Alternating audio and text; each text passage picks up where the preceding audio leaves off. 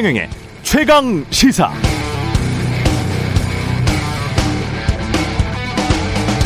네, 어제 조선일보 기사 제목 중 하나는 이렇습니다. 300명 작업장에 30명뿐 배 만들 사람이 없어서 일감 1,400억 원 포기. 사람 구하기 힘들다. 인력난이 심하다는 소식입니다. 3주 전 SBS도 비슷한 보도가 있었는데요. 한 달 380만 원 준다고 해도 인력난 왜 심한가 봤더니 이런 기사 제목입니다. 지방 3D 업종에는 청년들이 안 오고 어, 코로나 여파로 외국인 노동자 구하기도 힘들다. 그래서 380만 원 준다고 해도 제대로 된 식당 주방장 구하기 힘들다는 보도였습니다. 최근 나온 보도들을 종합해 보면 임금은 대기업도 오르고 있습니다. 대우건설 노사가 올해 평균 10% 임금 인상에 합의했고요. 대한항공 일반 조종사 노조도 사측과 평균 10% 임금 인상 합의. 삼성전자 노사도 올해 임금을 평균 9% 올리기로 했습니다. 대형 신문사인 중앙일보도 기본 연봉 6% 인상에 합의했고요. 동아일보도 4.7% 인상하기로 했답니다. 두 회사 모두 최근 10년 내 최대 폭의 임금 인상이라고 하고 조선일보 기자들도 고물가 고통 속에 사측의 임금 인상을 요구하고 있다고 합니다. 이런 상황인데도 추경호 부총리는 물가 분위기에 편승한 임금 인상은 악순환을 초래할 것이라면서 물가 안정을 위한 가계의 협조와 동참을 부탁한다고 강조했었죠. 그러나 보수 신문사 기자 직원들조차도 고물가로 인한 임금 인상을 요구하는 현재 상황을 물가 분위기에 편승한 임금 인상으로 규정하는 게 온당한 지적일까요? 대통령은 치솟는 물가에 근본적 대책이 없다고 하고 경제부총리는 80년대에나 많이 듣던 물가 분위기에 편승한 임금 인상 같은 단어를 사용합니다. 정부는 자유주의 시장 경제를 수호한다고 하지 않았습니까? 이건 상투적인 데다가 모순이지 않습니까? 그럼 정말 대책이 없어 보입니다. 네, 안녕하십니까. 6월 28일 세상에 이익이 되는 방송 최경령의 최강시사 출발합니다. 저는 KBS 최경령 기자고요. 최경령의 최강시사 유튜브에 검색하시면 실시간 방송 보실 수 있습니다. 문자 참여는 짧은 문자 50원, 긴 문자 100원이 드는 샵9730 무료인 콩 어플 또는 유튜브에 의견 보내주시기 바라고요. 오늘 인터뷰 최재형 국민의힘 혁신위원회 위원장 만나보고요. 진성준 더불어민주당 원내 수석 부대표 연결합니다.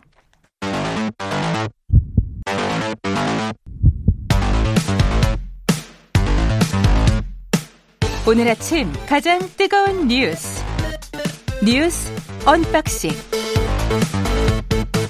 네 뉴스 unboxing 시작하겠습니다. 민동기 기자 김민아 시사평론가 나와 있습니다. 안녕하십니까? 안녕하십니까? 3분기에 전기요금 인상이 불가피할 것 같네요.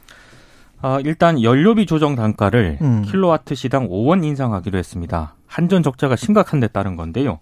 일단 4인 가구 기준으로 7월부터 월 평균 전기 요금이 1,500원 이상 오를 것으로 예상이 되고 있는데 이건 이제 최소치로 잡은 것 같습니다. 특히 여름철에 전력 수요가 몰리지 않습니까? 예. 그러면 이제 누진제 요금 체계에서 부담이 더 가중될 수밖에 없는 그런 상황인데요. 한전이 전기 요금을 인상하기로 결정을 하긴 했습니다만 그동안 누적된 적, 적자를 해소하는데 그게 도움이 되겠느냐? 아, 도움이 되지 않을 것이라는 전망이 벌써부터 나오고 있고요. 왜냐하면 이번 전기요금 상승폭이 연료비 인상분에 크게 미치지 못하기 때문인데 아, 예. 이 연료비 고공행진이 만약에 연말까지 계속된다면 음. 추가 요금 인상도 다시 검토가 될 가능성이 있기 때문에 이건 조금 상황을 좀 봐야 될 것 같습니다. 그리고 산업통상자원부가 또 7월부터 도시가스 요금도 인상한다고 밝혔거든요. 예. 이래저래 소비자들 입장에서는 지금 한숨만 좀 늘어나고 있는 상황입니다. 아마도 이제 전기요금이나 가스요금이 이렇게 오르다 보니까 전기나 가스 사용량을 좀 줄여야 된다라는 것도 같이 이제 앞으로 얘기를 뭐 하고 뭐 이럴 것 같은데 그렇죠. 예. 그렇죠. 그건 이제 불가피한 상황입니다. 예. 그래서 그걸 줄일 수 있는 건 줄이는데 문제는 이제 취약계층의 경우에는 그렇죠. 어차피 줄일 것도 없어요. 지금 취약계층은. 음. 그러니까 이런 부분에 대해서는 정부가 확실하게 이제 안전망을 마련해 주는 게 중요할 것 같고 그리고 한전의 이런 어, 재무 상태가 악화된 상황에 대해서는 한전의 자구 노력이나 이런 것들이 더 필요하다라는 지적도 있으니까 그것도 이제 한전이 들어야 되겠는데 저는 언론 보도를 쭉 보면은 이 지금 전기요금 인상이 불가피해진 상황의 원인에 대해서 모두 말씀드립니다만은 두 개의 세상이 있는 것 같아요. 그래서 한쪽에서는 이전 정부의 이제 탈원전 정책 때문에 이제 LNG 발전 수요나 이런 게 음. 늘어나가지고 이제 전기요금 인상이 불가피해진 측면이 있다. 뭐 이렇게 오늘도 보도를 하고 있고 다른 한편에서는 이전 정부에서 원전 가동률이 그렇게 크게 떨어지지 않았고 이게 거의 그대로이거나 오히려 소폭 증가한 측면도 있는데 원전 가동률이 떨어져서 이제 이 전기요금 인상이 불가피해졌다라는 거는 이제 사실 왜곡이다라는 지적을 같이 하고 있거든요. 예. 그게 뭐 어느 장단에 맞춰야 되는 건 가지고 의문이긴 한데 그런데 이제 그런 논란보다는 지금 음. 말씀드린 대로 지금 현재 이제 일어나는 상황들을 어떻게 극복하느냐 이게 핵심이기 때문에 그런 점에 더 방점을 두고 지적을 해줬으면 좋겠습니다. 뭐 지난 정부든 역대 정부 똑같이 우리가 구, 경제를 볼 때는 구조적인 요인을 뭐 등한시할 수가 없잖아요. 그렇죠. 그래서 2000년대부터 해서 산업용 전기요금은 꾸준히 올라와서 OECD랑 항상 비교를 하지 않습니까? 그러면 OECD보다 산업용 전기요금이 훨씬 더 쌌다라고 해서 쭉 올라와가지고 지금 한 80%가 넘은 것 같고요. 가정용 전기요금은 OECD와 비교했을 때는 한 절반 정도 네. 아직도 수준인 것 같고 그래서 지금 그리고 1인당 전기 사용량 같은 경우도 여전히 이제 세계 한 3위 정도 되지 않습니까? 그러면 우리가 과소비를 하고 있는 거는 좀 맞고요. 그렇죠. 지난 정부건 지금 정부건 뭐 그 이전의 정부건 간에 사실은 그렇습니다. 우리가 좀 조금 더 많이 써왔던 건 사실이고 그게 산업 경쟁력 측면에서 그리고 막 기업들 좀 북돋아주는 측면에서 좀 싸게 했다거나 우리가 그 발전이 많이 되는 측면들 그다음에 경제 발전, 경제 성장률 이게 에너지 사용량과 경제 성장률이 거의 같이 가요, 그래프가. 그래서 그러 이걸 또 역으로 해석하면 경제 성장률이 그, 그나마 그래도 선진국들 중에서는 꾸준히 돼 왔다. 이거를 또 반증을 하는 것이거든요. 그러니까 너무 그 이게 모든 게 또 정부 탓도 아니고 구조적인 문제가 분명히 있습니다. 그렇죠. 그리고 이제 갑자기 올라버렸잖아요. 그렇죠. 전쟁 때문에 갑자기 올라버린 올려 예, 측면이 거죠. 있기 때문에 이게 모두가 다 온통 정부 탓이니까 윤석열 정부가 잘못했다 이렇게 가지고 가는 것도 무슨 노릇이고 그렇죠. 그렇죠. 지난번 타, 탈원전을 한다고 추진은 했지만 그게 2050년까지였나요? 60년까지였나요? 뭐 이래 가지고 사실은 원전 가동률이랄지 이런 것들은 똑같이 갔었거든요. 그렇죠. 예. 그리고 이제 그래서 그런 음. 거를 좀 헛갈리지 말고 너무 정치적으로 이런 것들을 해석하는 거는 좀 무리하다. 그래서 맞습니다. 구조적 예. 측면에 대한 개선이 필요해서 지금 말씀드린 대로 전기도 좀덜 써야 되겠지만 음. 이번 기회에 이제 전기 공급 체계를 좀 바꾸는 이런 논의도 더 가속화 시켜야 된다라는 음. 지적이 나오는 게 결국 이제 연료비라는 게 결국 이제 어 유가 문제잖아요. 결국은 유가 문제하고 그럼요. 그다음에 유가랑 가스인데 그다음에 환율. 그렇죠. 그러니까 한전이 그 비싼 지금 에너지 가격을 우리의 싼 원화로 사고 있는 거예요. 그렇죠. 그렇게 생각하면 얼마나 지금 그 적자가 심각한 거죠. 적자가 심각합니다. 네. 적자가 심각할 수밖에 그렇- 없어요. 이건 뻔합니다. 그렇죠. 예. 그렇기 때문에 그런 이제 의존을 줄일 수 있는 음. 이제 뭐 예를 들면 에너지 공급망도 다변화해야 되겠지만 또 그렇기 때문에 신재생 에너지 공급이나 이런 것들도 앞으로 늘려가야 된다. 물론 이제 신재생 에너지가 다 답이냐 그건 아니겠지만 음. 보완적으로 늘려가야 된다 이런 지적이 같이 나오는 게 그래서고요. 음. 그리고 생활 전반에 어쨌든 제가 이번에 전기요금 오른다 이런 걸 생각을 하면은 나는 전기 없이 살 수 있는가 생각할 때 전기 없이는 못 살지 않습니까? 저 같은 사람들은 특히 전기 없이는 살 수가 없습니다. 네, 그래서 전기에 의존하는 삶에 대해서도 한번 생각을 해보게 됐는데 어쨌든 예. 에너지 공급 체계 논의까지 가면은 대안적인 논의가 되지 않을까 그런 생각이 음. 들었습니다. 원전 가동률과 관련해서는 주한규 서울대 원자핵공학과 교수는 지난 정부 5년 동안 원전 가동률은 82.7%에서 75%로 낮아졌다. 이런 주장도 분명히 있습니다. 근데 그런데 이제 환경단체들이나 이쪽에서 달리 원전 가동률이 이렇게 낮아졌기 때문에 전기요금이 비싸질 수밖에 없다. 이렇게 주장하는 거에는 한국이나 프랑스나 미국의 원전이 보통 수명이 지금 30년, 40년 다 된 거기 때문에 가동을 할래야 할 수 없는 어떤 고장이랄지 그렇죠. 수리 기간이랄지 이런 것들이 분명히 있는 거거든요. 그래서 이거는 한쪽에 어떤 원자핵 공학과 관련된 어떤 이쪽 물론 뭐 뭐 객관적으로 말씀을 하시겠습니다만은 이쪽의 주장만은 들을 수가 없다. 그 반대쪽에 또 숫자가 또 있어요. 반대쪽의 숫자가 또. 있어요. 85% 내외로 이제 아래쪽으로 네. 유지가 됐다는 그리고 이거를 고장이 나거나 maintenance 유지를 해야 되는데 관리를 해야 되는데 그걸 무조건 가동을 뭐 100%까지 시켜야 된다. 이거는 말도 안 되는 거거든요. 그렇죠. 예. 똑같은 문제들이 지금 미국, 한국, 프랑스에서 다 벌어지고 있습니다. 원전은 지금 수명이 한 3, 40년 다 돼 있기 때문에. 예. 그렇고요. 그 김창룡 경찰청장 사의 표명을 했습니다. 이게 타임라인을 잠깐 설명을 해드리면요. 예. 김창룡 경찰청장이 지난 주말에 이상민 행정안전부 장관하고 한 100여 분 정도 통화를 했다고 합니다. 그때 경찰 입장을 설득을 했는데 이상민 행안부 장관이 이걸 전혀 수용하지 않았다라고 하고요. 아마 그때 사퇴를 이제 결심을 한 것으로 보입니다. 그리고 원래 이상민 행안부 장관의 기자회견이 화요일이었습니다. 그리고 김창룡 경찰청장의 기자회견이 월요일이었거든요. 근데 갑자기 이상민 행안부 장관의 기자회견이 월요일로 앞당겨집니다. 그 앞당겨지니까 김창룡 경찰청장이 월요일 어제 오전 8시 지휘부 회의에서 이상민 장관과의 통화 내용을 이제 그 지휘부한테 전화 온 다음에 사의 표명을 하게 되거든요. 이 사의 표명 시점이 이상민 장관이 기자회견하기 2시간 전입니다. 그리고 이상민 행안부 장관이 또 기자 브리핑을 하, 하거든요. 여기서 이제 경찰 통제 방안을 발표를 하게 되고 그러고 나서 1시간쯤 뒤에 김창룡 경찰청장이 서대문구 경찰청 기자실에서 브리핑을 열어서 본인이 이제 사임하는 게 최선이라는 판단을 내렸다라고 공식적으로 이제 사의 표명을 하게 됩니다. 이게 제가 보니까 두 사람 간의 신경전도 적지 않았던 것 같은데요. 아, 아무튼 김창룡 청장은 지난 역사 속에서 우리 사회는 경찰의 중립성과 민주성 강화야말로 국민의 경찰로 나아가는 핵심적인 요인이라는 교훈을 얻었다. 권고하는 이러한 경찰 제도의 근간을 변화시키는 것이다라고 이제 사실상 이제 비판적인 입장을 내놓았고요.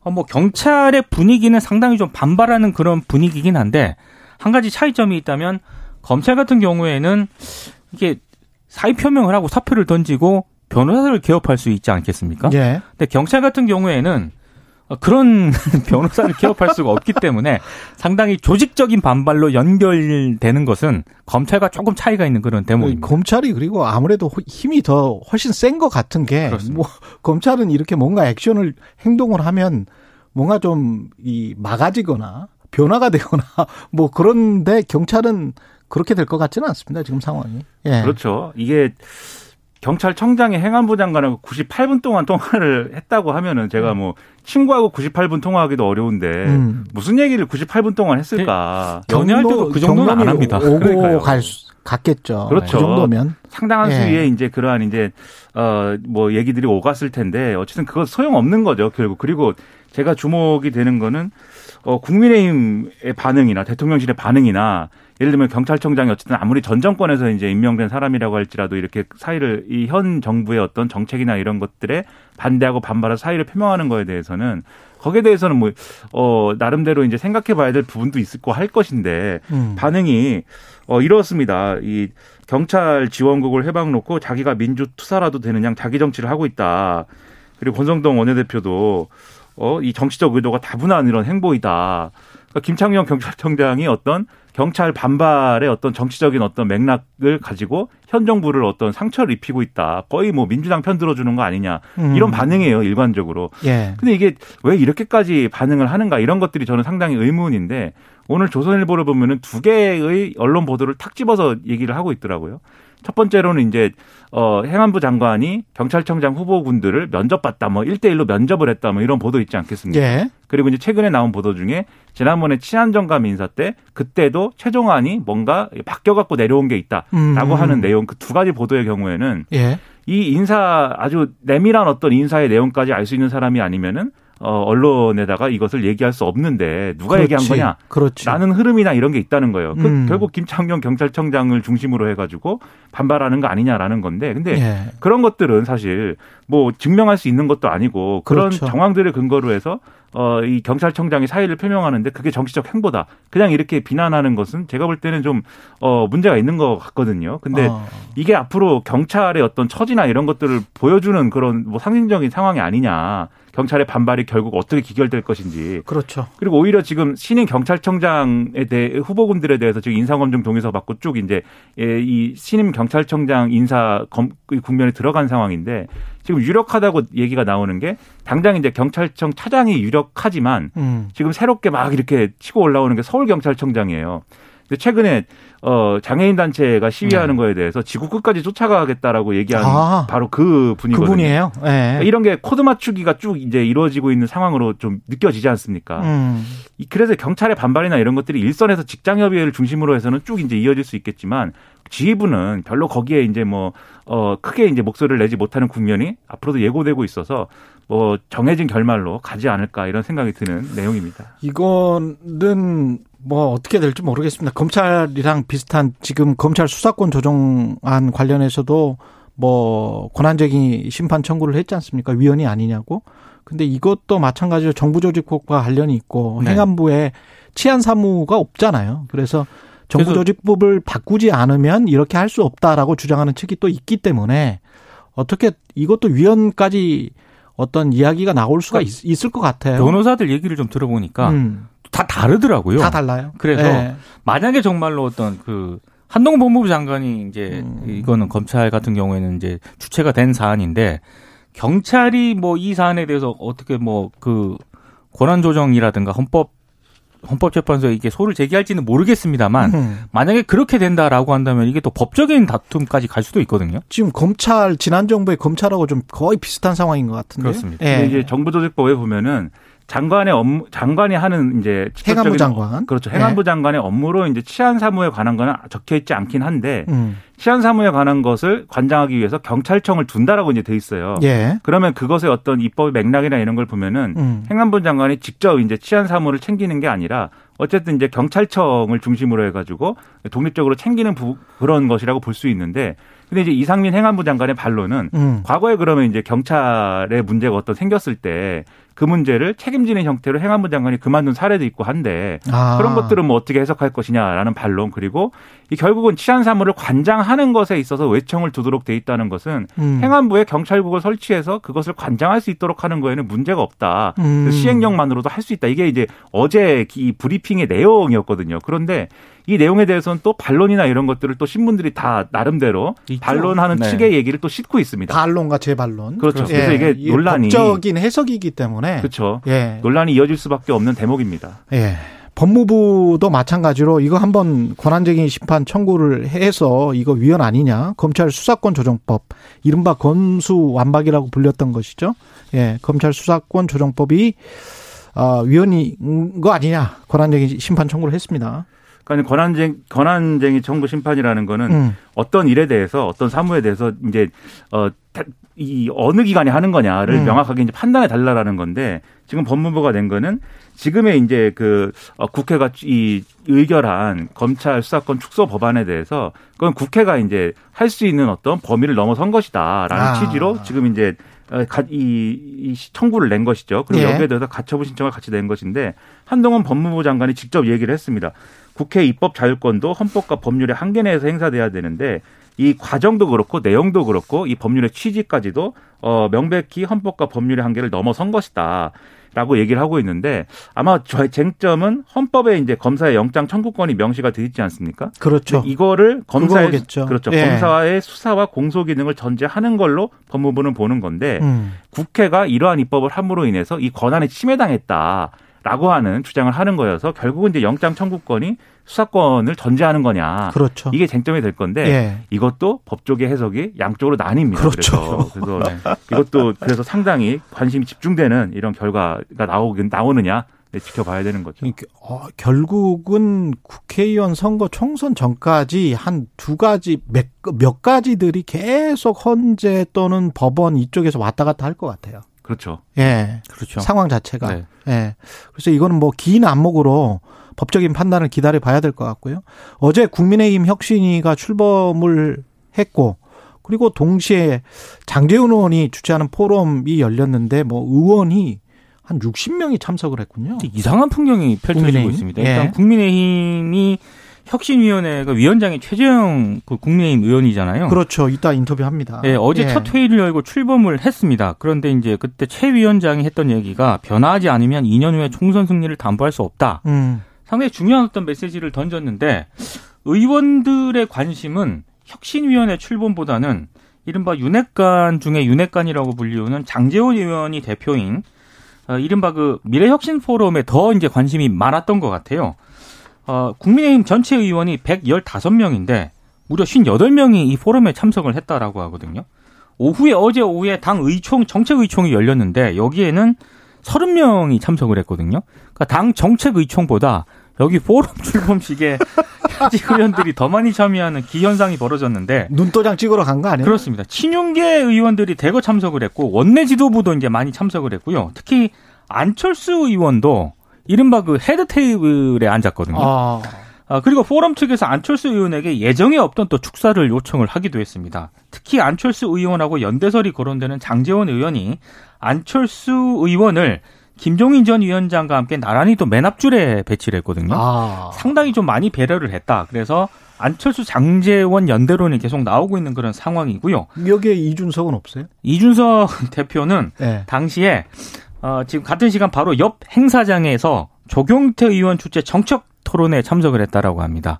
어, 뭐 그래서 지금 쓸쓸하네. 나오는 그렇죠. 얘기가 친윤계 이준석 대표 고립 작전, 고사 작전 아니냐, 뭐 이렇게 언론들도 해석을 하고 있습니다. 그러니까 이게 다 이런 모임을 하면은 친윤계가 세력화하는 뭐 과정이다 다 이렇게 평가를 하는데 거기에 대해서 장재원 의원이 무슨 세력화냐 내가 세력화를 위해서 뭘 했느냐 어제 이렇게 이제 반박을 했거든요. 음. 근데 반박을 하는 표정이 웃고 있었습니다. 그래서 장재원 의원이 정말 억울하면은 마스크를 썼던데 그 웃고 있었다 그러면 아, 아, 이게 눈을 눈- 봤구나. 눈에 눈을. 봤구나. 그렇죠. 네. 정말 억울하고 화가 나면은 약간 격하게 반응하는 스타일로 알고 있는데 예. 웃는 걸 봐서는 이러한 비판 충분히 예상하고 있다. 예. 그래서 얘기를 하는 것이다. 이렇게 볼 수가 있겠는데 그림이 예. 얘기하기 딱 좋은 그림이에요. 그래서 장재원 의원이 주도하는 모임이고 음. 안철수 의원이 와가지고 얘기를 그렇지. 축사를 하고 여기에 김종인 전 비대위원장이 두 사람 다 하고 사이가 안 좋은데 아. 장재원 의원하고도 안 좋고 안철수 의원하고도 안 좋은데 굳이 김종인 전 위원장을 불러다가 강연을 하게 했다라는 게 상징과 세력의 결합이다. 그렇죠. 장재원, 안철수의 전략적 연대에 더해 가지고 외연 확장 가능성까지 지금 보여준 거다.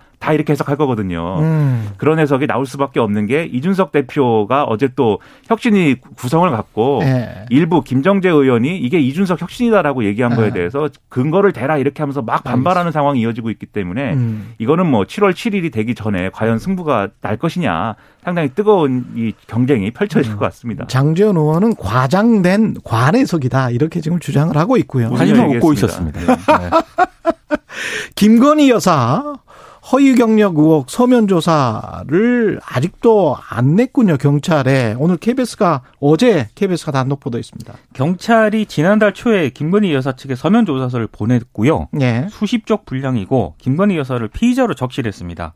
뭐 대학 채용에 응모한 경위라든가 이력 허위 기재 여부 등을 다섯 개 대학별로 나눠서 상세히 질의를 했는데 물론 이제 회신 기한을 명시하진 않았습니다만 KBS가 취재를 해보니까 아직 답변을 안 보냈다라고 합니다. 근데 반면에 다른 사건 참고인 신분으로 받은 서면 조사서 있지 않습니까? 예. 이를테면 뭐 7시간 통화 녹취록과 관련해서 뭐 김건희 여사가 고발한 사건에 대해서는 회신을 했다고 해요.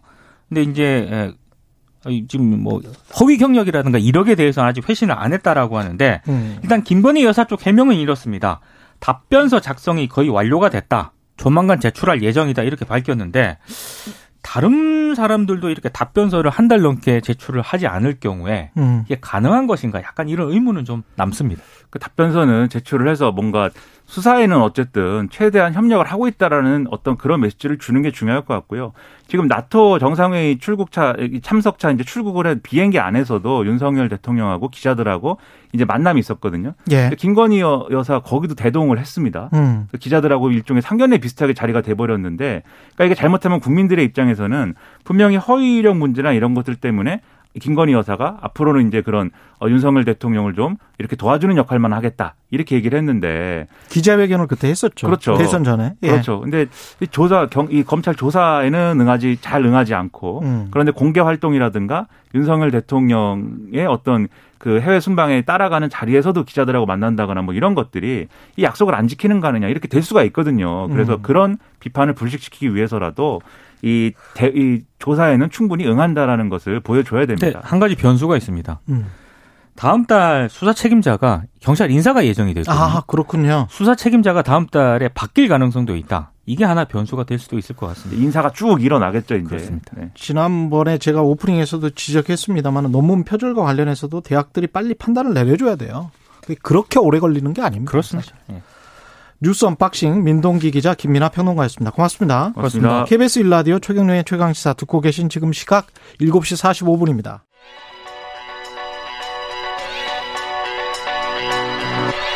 최강 시사 이상민의 눈.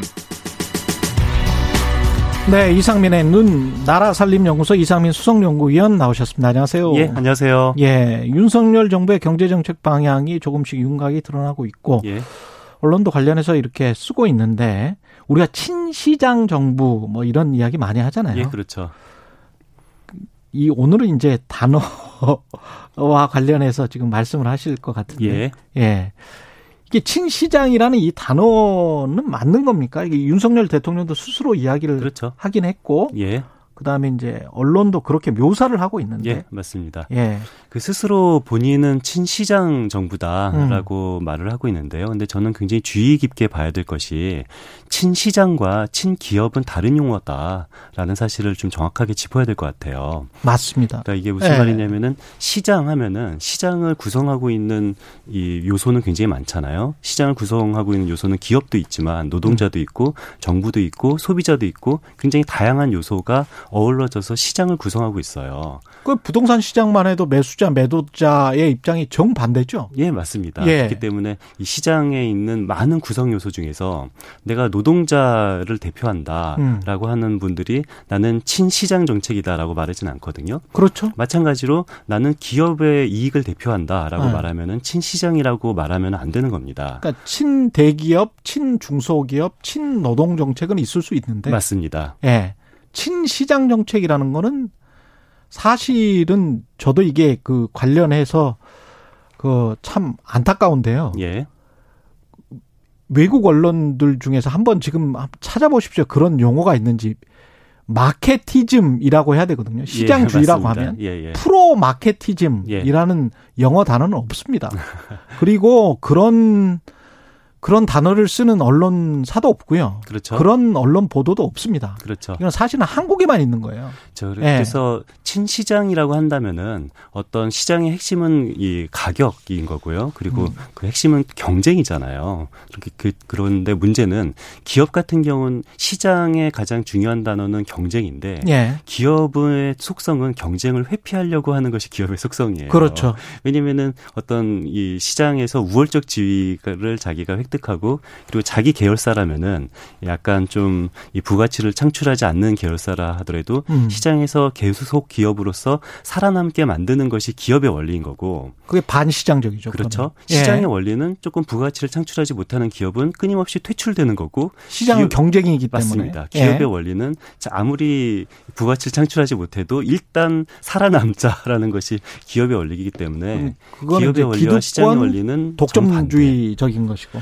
예. 그렇죠. 그렇기 예. 때문에 우리가 사실 이 시장주의 천국은 미국이잖아요. 그렇죠. 그러니까 미국 같은 경우는 굉장히 친시장주의적인 정책이 많기 때문에 그렇죠. 그래서 가장 중요시하는 친시장주의라는 게 경쟁을. 촉진하는. 맞습니다. 예. 그래서 가장 미국이 혐오하는 것은 경쟁을 위협하는 그런 것을 가장 혐오하는 거고요. 예. 경쟁을 위협하는 주체의 핵심은 기업입니다. 그렇죠. 왜냐하면 기업은 경쟁을 하고 싶어 하지 않아요. 음. 그 스스로 시장에서 자기가 독점적 위치를 만들고 싶어 하는 것이 이게 기업의 본질이기 때문에 음. 미국 같은 경우는 어떤 시장의 경쟁을 어기려고 하는 기업을 규제하는 것이 미국의 경쟁법의 핵심인데요. 그래서 반독 점법은 있지만 반시장법이라는 것은 없어요. 어, 그렇죠. 그래서 예. 우리가 규제라는 것은 어떤 이 규제를 하지 않으면은 굉장히 친시장적이다라고 그렇죠. 오해를 할 수가 있는데 예. 사실 이 시장을 원한다면은 어떤 시장의 경쟁을 원한다면은 시장의 경쟁을 회피하려고 하는 기업을 규제하는 것이 그것이 바로 친시장적이다라고 이론적으로 생각하는 거고 실제로 미국은 그런 식으로 정책을 하고 있죠. 그렇죠. 근데 그렇게 문제는- 규정을 하고 있고. 맞습니다. 예. 근데 문제는 지금 현재 윤석열 정부 같은 경우는 음. 이 규제를 없애야 된다라고 하면서 본인은 친시장 정부다라는 식으로 말을 하면서 어떤 AI나 아니면은 반도체 같은데 뭐, 일, 뭐 5년간 1조인가요? 5조인가요? 예. 굉장히 많은 금액을 투자한다라고 말을 해요. 음. 근데 뭐 저는 뭐 AI와 반도체에 투자하면 안 된다라고 말하고 싶은 것은 아니고요. 그렇죠. 그런데 이 윤석열 정부 같은 경우는 뭐 다른 규제, 뭐 노동자나 아니면은 이런 것들은 좀 없앤다고 하면서 임금은 좀 억제, 억제해달라. 그렇죠. 뭐 네. 공기업 같은 경우는 굉장히 이 억제를 한다고 하면서 그러면서 기업에다가는 굉장히 많은 이 투자를 하려고 한다. 음. 정부의 제한된 자원을 몰아주려고 한다라는 것은 이것은 사실 정확히 말하면은 친시장이라고 표현하는 것이 아니라 친기업이다라고 정확하게 우리는 인지를 해야 될 것 같습니다. 그렇죠. 친기업, 친특정 기업 뭐 이렇게 될 것 같습니다. 사실 뭐 포이즌필 같은 경우도 뭐 시장주의자라면 이게 어떻게 생각하세요? 그렇죠. 굉장히 예. 중요한 지적인데요. 그러니까 음. 포이즌 필이라는 것이 경영권을 방어하는 조치잖아요. 음. 그러니까 포이즌, 독약을 탄다라는 그렇죠. 식인데 예. 이 기업의 가치를 오히려 하락을 시킨다라는 거예요. 왜냐하면은 음. 어떤 지금 현재 경영자의 경영권을 보호한다라는 건데요. 그런데 시장주의자라면요. M&A가 활발하게 그럼요. 하도록 미국 같은 해줘야죠. 경우는 어떤 경영권 자체도 음. 시장에서 거래가 활발하게 돼야 되는 겁니다. 그렇죠. 이것을 어떤 특정 보호한다라는 것은 이것은 반시장적인 거고요. 그래서 M&A가 활발하게 되는 것이 이 자유주의자, 시장주의자들이라면은 반드시 생각을 해야 되는 건데 음. 그럼에도 불구하고 일부 그러니까 어떤 기업이라든지 경영권 같은 경우는 보호를 하면서 이것이 우리는 친 시장이다라고 말하는 것은 이건 오류인 거고요. 저는 이것은 친 기업적이다라고 정확하게 말을 해야 될 것 같고요. 그 세금과 관련해서도 가령 종부세랄지 재산세랄지 이런 것들은 어떻게 보십니까? 이게 어, 저는 시장입니까? 이 부분도 친시장입니까? 굉장히 중요한 부분인데요. 예. 그, 시- 그 친시장의 핵심은 가격이잖아요. 그렇죠. 가격이라는 것은 이것이 가장 중요한 원- 중요한 원- 그 원칙입니다. 그런데 이번 정부 같은 경우는 재산세와 이 종부세 부과되는 그 기준, 그것을 공정 시장 가격을 조금 더 인위적으로. 세게 조정한 그 적용한다라고 말을 하는데 이게 무슨 예. 소리냐면은 공정 시장 가격이라는 것은 시장에서 자유롭게 형성된 가격을 정부가 인정하지 않겠다는 거거든요. 음. 그러니까 만약에 시장에서 형성된 가격이 20억이면은 20억에 대해서 세금을 내야 되는 거고요.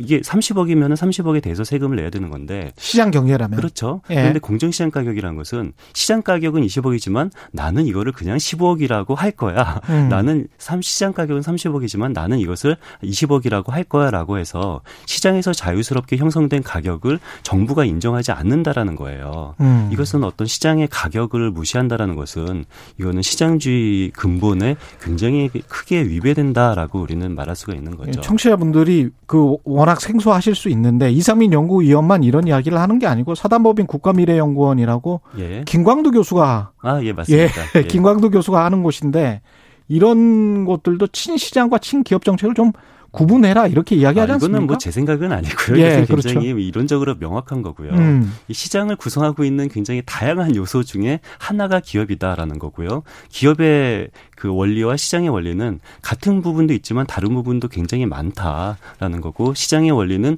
경쟁, 기업의 원리는 이 경쟁을 배제하고 나는 시장의 지배자가 되겠다라는 거기 때문에요. 음. 기업의 원리와 시장의 원리는 정반대인 것이 사실 더 일반적인 현상입니다.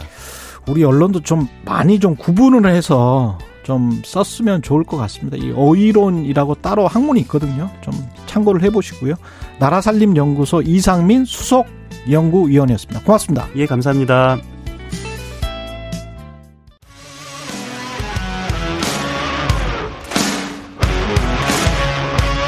오늘 하루 이슈의 중심 최경영의 최강 시사. 네, 국민의힘 혁신위원회가 어제 첫 회의를 열었고요. 총 15명의 혁신위원단이 처음으로 한 자리에 모였습니다. 어떤 이야기가 나왔을지 직접 들어보겠습니다. 국민의힘 최재형 혁신위원회 위원장 나오셨습니다. 안녕하세요. 네, 안녕하십니까. 예. 그 혁신위원회 어제 이제 처음 회의를 열었는데 어떤 이야기들이 나왔고 소감 소감도 좀 말씀을 해 주십시오. 네. 첫 회의를 열었는데. 음, 우리 당이 이제 국민들의 지지를 얻어서 2년 후에 총선에 승리하고 음. 또 그래서 우리 윤석열 정부의 성공적인 국정 그 운영을 우리가 뒷받침해야 된다.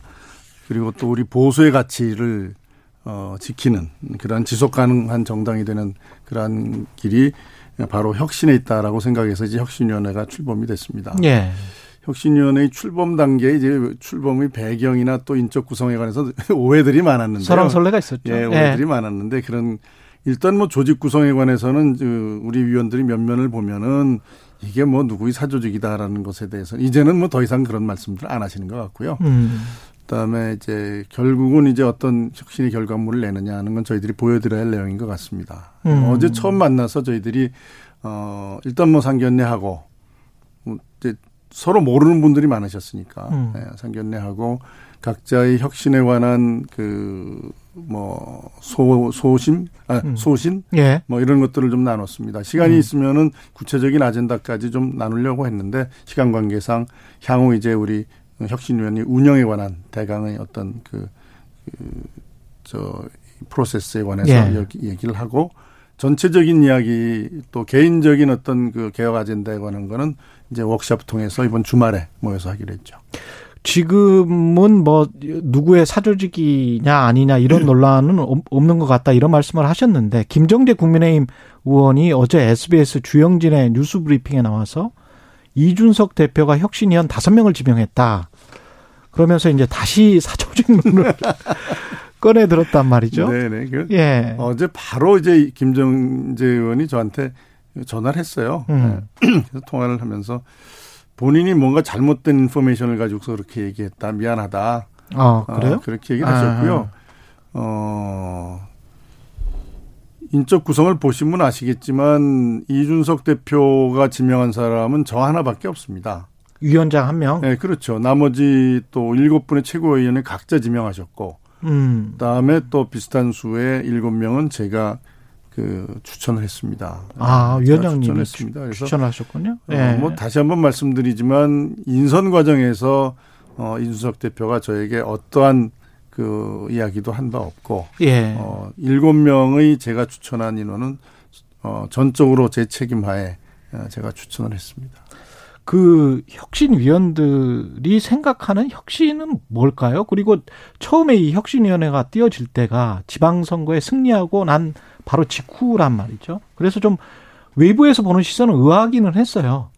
선거에서 승리했는데 무슨 또 혁신이, 혁신을 하냐. 혁신위원회까지 만들어서 그 혁신의 핵심이 뭡니까? 선거에 저희들이 이제 이기고 나서 예. 어, 혁신을 한다는 게 좀 어, 이례적이긴 하죠. 그렇- 그렇죠. 보통 혁신 위원회가 이제 출발할 때는 당이 망가졌을 때 그렇죠. 어, 그렇죠. 선거에서 뭐 패해서 이게 뭔가 새로운 방향을 모색해야 된다는 그런 절박한 상황이 있을 때 음. 대개 혁신위가 출범을 했는데 이번 상황은 조금 다른 게 저희들이 그 선거에서 승리는 했지만 어 선거에서 승리는 했지만 선거의 승리가 우리 당에 대한 어 국민들이 어떤 그 긍정적인 판단 당에 대한 어떤 긍정적인 판단이라기보다는 어 정권 교체에 대한 열망과 또 지방선거 같은 경우에는 음 일단 국민들이 선택한 윤석열 정부에 대한 기대 이런 것들이 모아져서 어 선거에 승리했다고 저는 봅니다. 그렇기 음. 때문에 당이 국민에게 뭔가 좋은 모습을 보여줬다기보다는 어떤 이러한 방금 말씀드린 정권 교체나 새 정부에 대한 기대의 반사적 이익인 측면이 많고요. 더군다나 음. 지금 180석이라는 거대 야당과 함께 국정을 운영해야 되는 상황입니다. 그렇다면은 이제는 국민들이 국민의힘 너희 당의 모습을 우리가 어떤지 한번 보겠다라는 국민의 당에 대한 정면 평가가 기다리고 있는 시점입니다. 어, 그렇기 때문에 어, 당의 현재의 모습 그대로 국민들에게 그 다가가서는 우리가 과연 우리 당의 미래가 있느냐라는 음. 어떤 절박함 때문에 예. 우리가 뭔가 국민들이 눈높이에 맞는 당의 변화와 혁신이 필요하다라는 그런 생각으로 어 혁신위에 출범했다고 저는 보고요. 저 음. 그런 뜻에 저는 저도 동감을 해서 혁신위원장을 맡기로 했던 겁니다. 구체적으로는 혁신의 방향이 공천 혁신이 될까요? 국민들이 봤을 때 구체적인 가장 뭐 이렇게 딱 내놓을 수 있는 것들은 뭐가 이- 있을까요? 우선 그 공천 문제에 관해서는 예. 아무래도 이제 2년 후의 총선에 대해서 어, 뭐 국민들도 관심이 있으시고 또 이제 해당되는 음. 뭐 여러 분들도 관심이 많으실 겁니다. 근데 공천이라는 거는 제가 그 이제 정당에 처음 들어와서 지방선거 치르면서 이제 공천관리위원회에 관여를 했었는데요. 어, 국회의원 공천도 중요하지만 사실 우리 당의 어떤 그 이 저변 확대를 위해서는 어, 지방 의회, 음. 어, 지방선거에 대한 공천도 굉장히 중요합니다. 그런 예, 그렇죠. 예. 그런 것도 포함해서 이제 논의를 할 것이고요.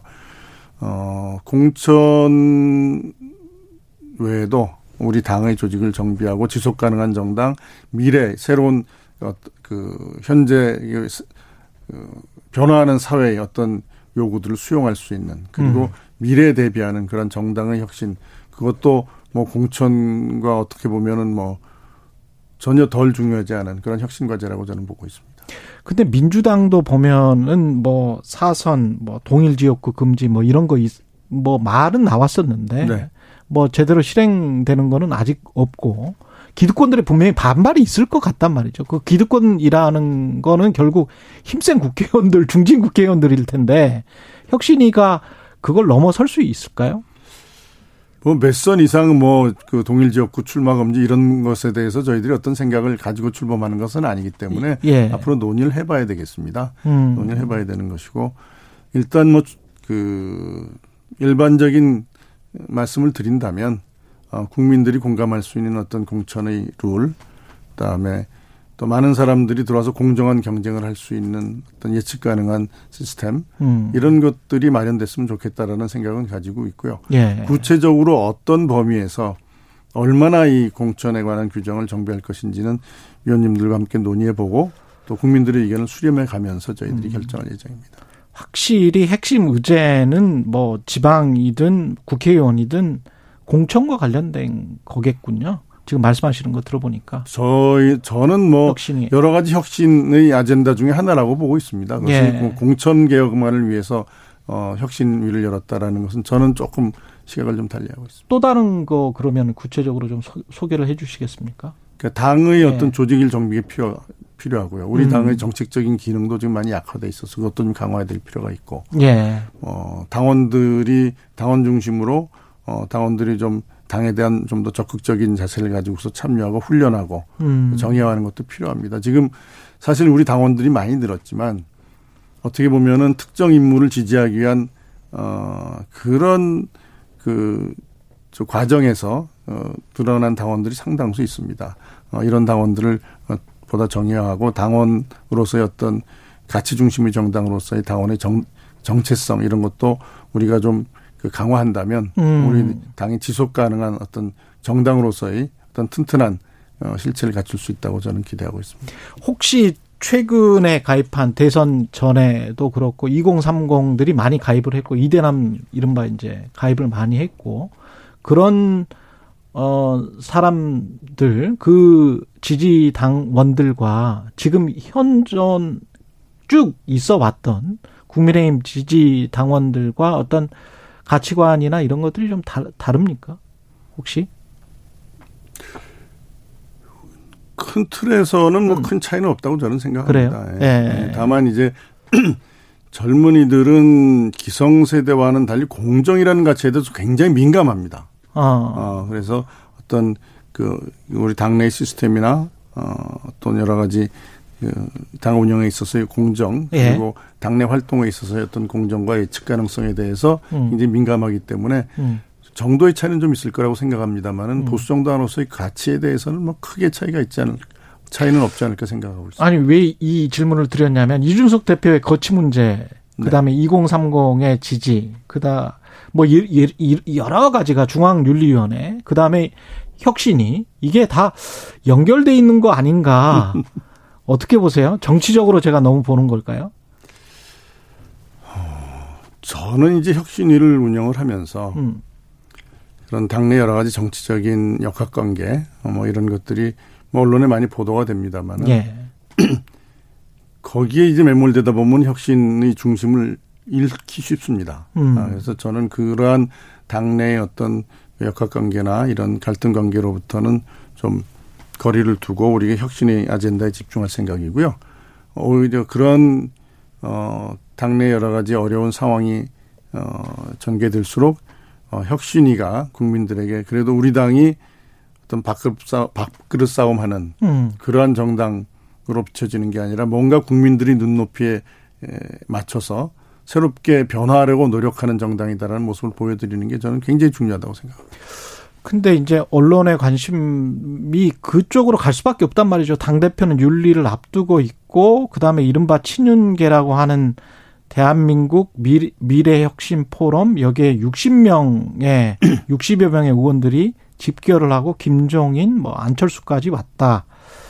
이게 의원총회 같았다. 뭐 이런 이야기가 나오고 그러면서 이준석 당 대표가 소외되는 것, 이준석 때 친윤계 뭐 어떻게 보세요? 당내에서 혁신위원장으로서는 예. 네. 뭐 당내 뭐 가까운 사람들끼리 모이는 것들은 자연스럽게 생 자연스럽다고 생각합니다만 음. 어제 포럼은 저도 가서 끝까지 김종인 아. 그 대표의 말씀을 들었습니다. 그래서 그렇군요. 어제 모인 사람들이 전부 다 김종인 저 소위 말하는 어떤 정치적인 어떤 그룹 그 그러니까 어제 모인 분들을 전, 전 정치적인 어떤 그룹핑을 하는 것은 저는 뭐 좀 너무 지, 나간다라고 아, 저는 생각을 그래요? 하고 있고요. 예. 어, 김종인 대표의 어떤 그 우리나라의 정치에 대한 어떤 희안이나 탁견 이런 것들을 좀 들으려는 그러한 의원들도 많이 왔었다고 저는 혹시 봅니다. 김종인 전 비대위원장이 뭐라고 이야기를 했습니까? 혁신위에 관해서 혁신위가 어떻게 혁신위에 관해서 직접적인 말씀은 안 하셨고요. 그래요. 네. 우리나라가 이제 굉장히 어려운 상황이다라는 말씀을 하시고 어려운 상황이다. 네.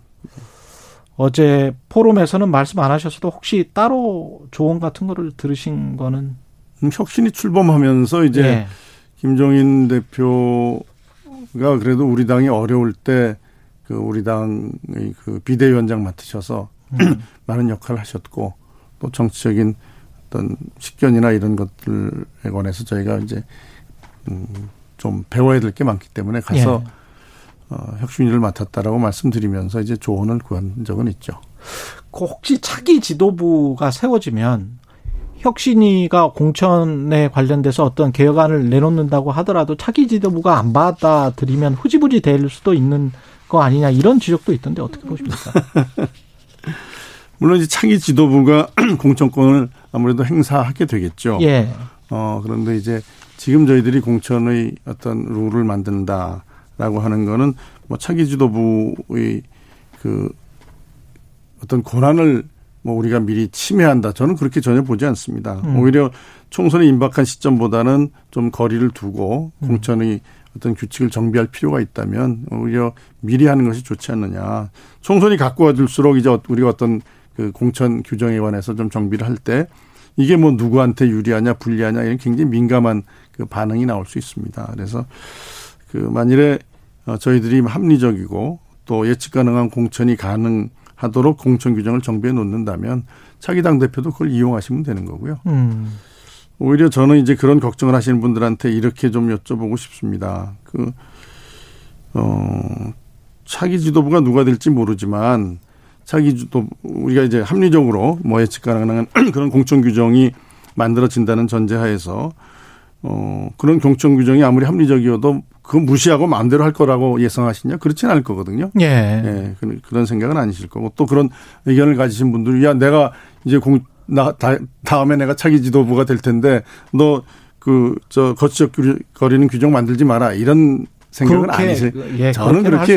예, 저는 예. 그런 거는 아니라고 보고요. 다만 예. 이제, 어, 이 공천 룰이 지금 어떻게 보면은 정, 공천의, 어, 에 관한 혁신이 어떤 그, 이, 역할이 음. 당내 어떤 갈등의 불씨가 될 수 있지 않냐는 걱정 때문에 그러시는 건데, 예.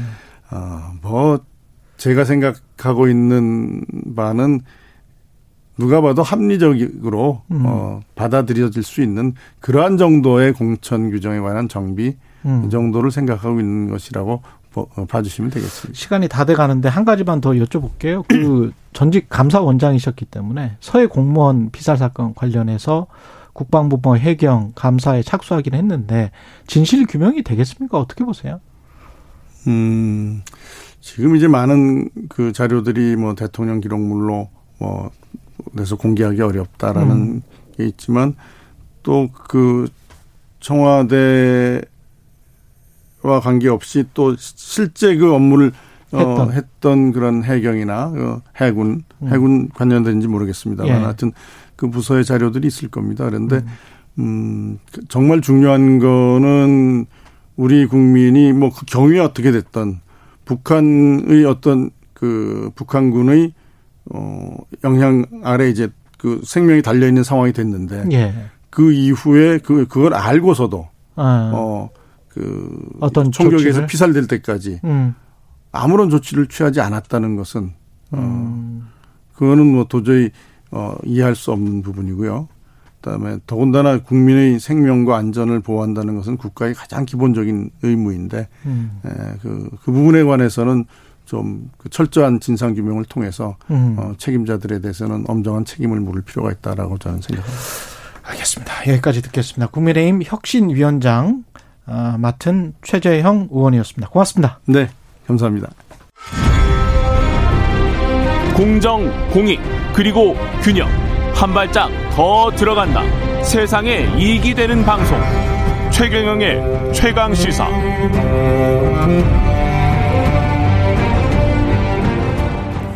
네, 21대 국회 후반기 원구성 협상 장기 표류 중이고요. 민주당이 법사위원장 양보하면서 내놓은 안이 있는데 국민의힘이 수용하지 않았습니다. 자세한 이야기 더불어민주당 진성준 원내 수석 부대표 연결돼 있습니다. 안녕하세요. 네, 안녕하세요. 예, 그 일단 법사위원장 이야기부터 나눠야 되는데 법사위원장 양보하면서 사개특위 구성, 그다음에 검경 수사권 조정 관련 어 심판 청구 이거 취해야 하면 좋겠다. 근데 국민의힘 쪽이 권성동 원내대표가 공식 거부했습니다. 네. 이거는 어떻게 생각하세요? 민주당은? 글쎄요, 국회를 정상화할 생각이 전혀 없는 것임을 드러낸 것이라고 봅니다. 음, 어, 원구성을 계기로 국회를 정상화하고 또 여야 간의 신뢰 관계를 회복하자는 어, 제안입니다. 그래서 약속대로 법사위원장을 어, 넘길 테니까 국민의힘도 어, 지난 원내대표 간 검찰 개혁 합의를 지키라 이렇게 상식적인 요구를 한 것인데 예. 에, 그것을 거부하면서 뭐 국회의장단과 법사위원장을 동시에 선출하자라고는 엉뚱한 대답을 내놓았어요. 이러니까 이게 민주당은 약속을 지켜야 된다고 얘기하면서도 자신들은 약속을 지킬 생각이 없다 이렇게 얘기하고 있는 거거든요. 음, 그러니 국회를 정상화할 생각도 없고 또 여야의 신뢰 관계도 완전히 바- 무너져 있는 상태인데 이걸 회복할 생각도 없다라고 하는 점을 어, 그대로 드러낸 것이다 이렇게 생각합니다. 그렇군요. 근데 지금 저 권성동 원내대표가 필리핀에 대통령 취임식 특사 자격으로 오늘 출국을 한다고 하고 7월 1일에 귀국하면 앞으로 그러면 일정이 이게 되나요? 임시국회 7월 임시국회 소집을 할 수 있습니까? 그래서 더욱 난감한 게 예. 아까 어, 저희 민주당의 제안에 대해서 엉뚱한 대답을 한 것도 그렇습니다만 이렇게 국회가 한 달 넘게 공전되고 있는데 이런 사태를 내버려 두고 어, 원내대표가 무슨 외교 사절이 되어 가지고 출국을 해버려 된단 말이죠. 음, 국회를 정상화시킬 생각 자체가 아예 없음을 이것에서도 막바로 어, 드러내는 거라고 생각합니다.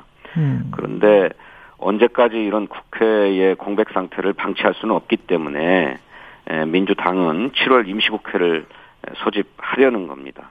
단독으로 소집은 할 수는 있죠. 네, 물론입니다. 예. 그래서 그러면 임시국회를 소집해서 국회의원, 국회의장단 단독 서- 선출하고 뭐 이렇게 수순이 되는 겁니까? 불가피합니까? 이 일정이? 어, 6월 30일까지 그러니까 7월 1일자로 어, 어, 임시국회를 소집할 것을 요구하는 음. 어, 소집 요구서를 제출할 예정인데 예. 에, 국회가 열기 전까지는 어떻게든 협상의 끈을 놓지 않고 어, 원구성 협상을 타결하기 위해서 노력할 것입니다. 예. 하지만 끝내 에, 국민의힘이 외면한다면 어, 국회 정상화 수순을 밟지 않을 수가 없습니다. 예. 원내 제1당으로서 책임을 다 하겠다는 생각입니다. 잘 아시는 것처럼 고유가, 고물가, 고환율, 고금리, 뭐 이 사고 시대에 민생이 정말 큰 위기와 고통 앞에 있거든요. 긴급하게 대책을 추진해야 하고 또 어, 윤석열 대통령이 출국 전에 에, 지금 당신이 지명해 놓은 교육부 장관 후보자 또 보건복지부 장관 후보자 음. 또 합참 의장 후보자에 대한 인사청문 경과 보고서를 송부해 줄 것을 다시 요청했거든요. 예. 그러니 이 인사청문회도 어, 반드시 챙겨야 하는 과제가 되었다고 생각합니다. 아, 그래서 민생 위기에 대한 대책 또 인사청문회 이런 어, 민생 현안에 대해서 대응할 생각입니다. 그 만약에 단독 국회로 소집을 해서 그대로 이어져 버리면 인사청문회도 민주당만 할 수 있는 건가요? 인사청문회는 국회가 아, 반드시 해야 될 권리 권한이자 또 의무이기도 합니다. 예. 아, 지금 상임위원회가 구성되지 않은 상황에서는 아, 인사청문을 위한 특별위원회를 구성을 해서 아, 인사청문회를 진행해야 하는데 예. 에, 인사청문 특별위원회 구성 결의안이 에, 본회의를 통과하면 음, 국민의힘도 참여하지 않을 수 없을 것이라고 생각합니다. 그렇군요. 상임위원회 말씀하셨는데 만약에 이렇게 단독 소집을 해서 쭉 이렇게 간다면 법사위원장 지금 양보하기로 했었잖아요. 네. 근데 이거가 혹시 원점으로 돌아가는 겁니까? 어떻게 되는 겁니까? 협상이 다시 되는, 돼야 되나요? 저희들이 이미 원 구성 협상 즉 상임위원장 배분과 관련해서는 음. 어, 법사위원장을 국민의힘에 넘길 용의가 있다라고 한 점을 분명하게 했기 때문에 예. 에, 그 점은 처리하지 않고. 약속을 지키고 또 제한을 지키는 가운데 음. 상임위원장 배분 협상을 해나간다는 방침입니다. 그렇군요. 지금 그 대통령이 임명을 두 장관 말씀하셨었잖아요. 아까 합참의 장까지 포함해서 그냥 29일 이후에는 왜냐하면 인사청문 경과 보고서 재송부 저 정한 기한이 29일이어서 네. 그냥 대통령 임명을 강행할 가능성, 그러니까 수- 국회 전에 네. 이런 가능성도 있습니까? 뭐 법적으로야 그 가능성을 배제할 수는 없습니다. 음. 29일이 지나면 대통령으로서는 언제든 임명할 수 있죠. 예. 하지만 아, 오래전에 이분들이 지명된 이후 어, 이른바 국민 검증이 언론을 중심으로 해서 이루어지지 않았습니까? 예. 그래서 이미 부적격 판정이 난 분들이에요. 아, 교육부 장관 후보자가 아, 만취 운전 제가 들어보니까 혈중 알코올 농도 0.25%면 눈을 뜨지 못하는 상태가 된다고 합니다. 음. 이런 만취 운전을 한 분, 더욱이 일선의 선생님들은 교장 선생님도 음주운전에 전력이 있으면 탈락한다는 거예요. 그런 분이 교육부 장관이 되고 또 논문도 표절을 여러 건 했다고 하는 의혹이 제기되고 있는데 이런 분이 어떻게 교육부 장관이 될 수 있겠는가? 또 보건복지부 장관 후보자의 경우에는 다른 여러 가지 의혹도 제기되고 있습니다만 정치 자금을 어 사익을 위해서 쓴 그런 의혹이 제기되고 있지 않습니까? 그래서 예. 선거관리위원회에서도 정치자금법 위반 가능성이 있다고 하고 조사에 착수한다고 하는데 이렇게 결정적 흠결을 가지고 있는 분을 뭐 인사청문회 시한을 넘겼다고 해서 임명을 강행할 수 있을 것인가? 음. 어, 더구나 국회가 어, 이제 정상화되어서 인사청문회를 실시하겠다고 하는 어, 입장을 밝혔는데도 어, 그냥 진행할 수는 없을 것이라고 보고 그렇게 되면 오히려 국민의 지탄을 면치 못할 것이다 이렇게 생각합니다. 지금 크게 질문이 세 가지가 남아 있는데 검찰 수사권 조정법 관련해서 지금 법무부가 권한쟁의 심판을 헌재 청구를 했고 이거 그다음에 뭐 검찰 인사들 계속 나고 있고요. 검찰총장 없는 상황에서 예. 이 상황을 좀 말씀을 해 주시고요. 먼저. 예. 네. 그 국민의 대표기관인 국회를 무시하고 패싱하려는 정부의 의도를 어, 더욱 노골화한 것이라고 생각합니다.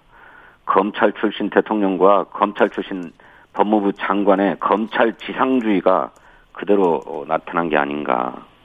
국회 정상화 여부가 걸린 최대 정점 중에 하나가 그 이른바 어, 헌재 심판 문제 아닙니까?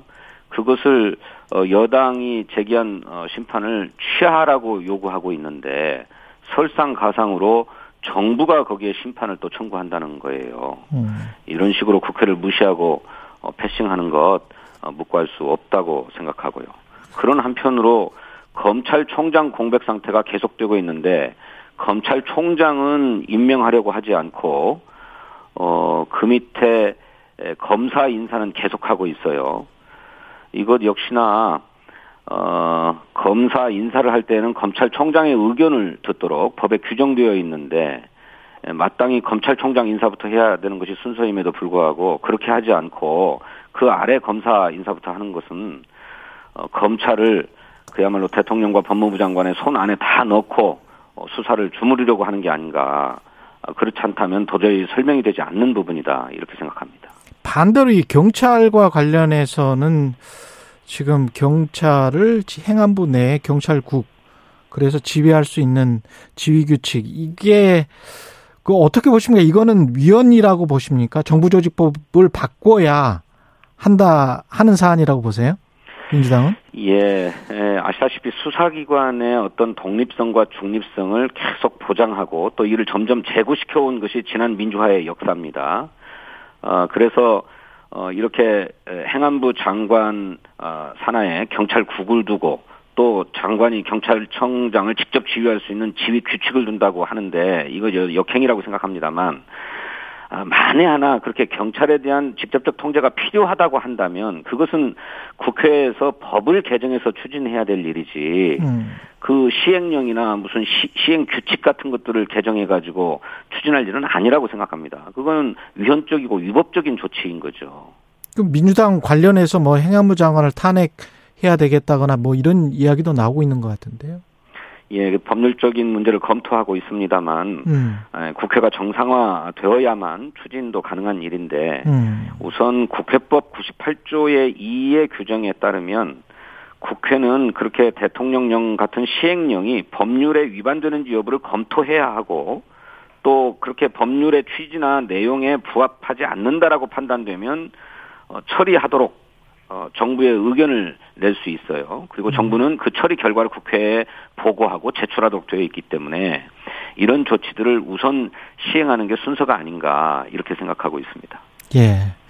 아, 시간이 좀 아쉽습니다. 뭐, 예. 서해 공무원 피격 사건과 관련해서도 좀 여쭤보려고 했는데, 예. 시간이 안 돼서 여기에서 맞춰야 되겠고요. 더불어민주당 진성준 원내 수석 부대표였습니다. 고맙습니다. 네, 감사합니다. 예, KBS 1라디오 최경련의 최강시사 2부는 여기까지고요. 잠시 후 3부에서는 김호기 교수의 사회학 카페 준비되어 있습니다.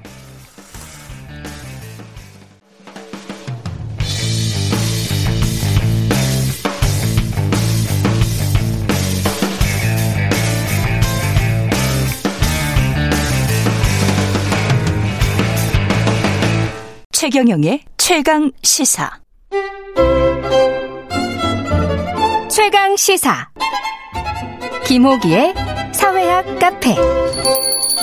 어서 오세요.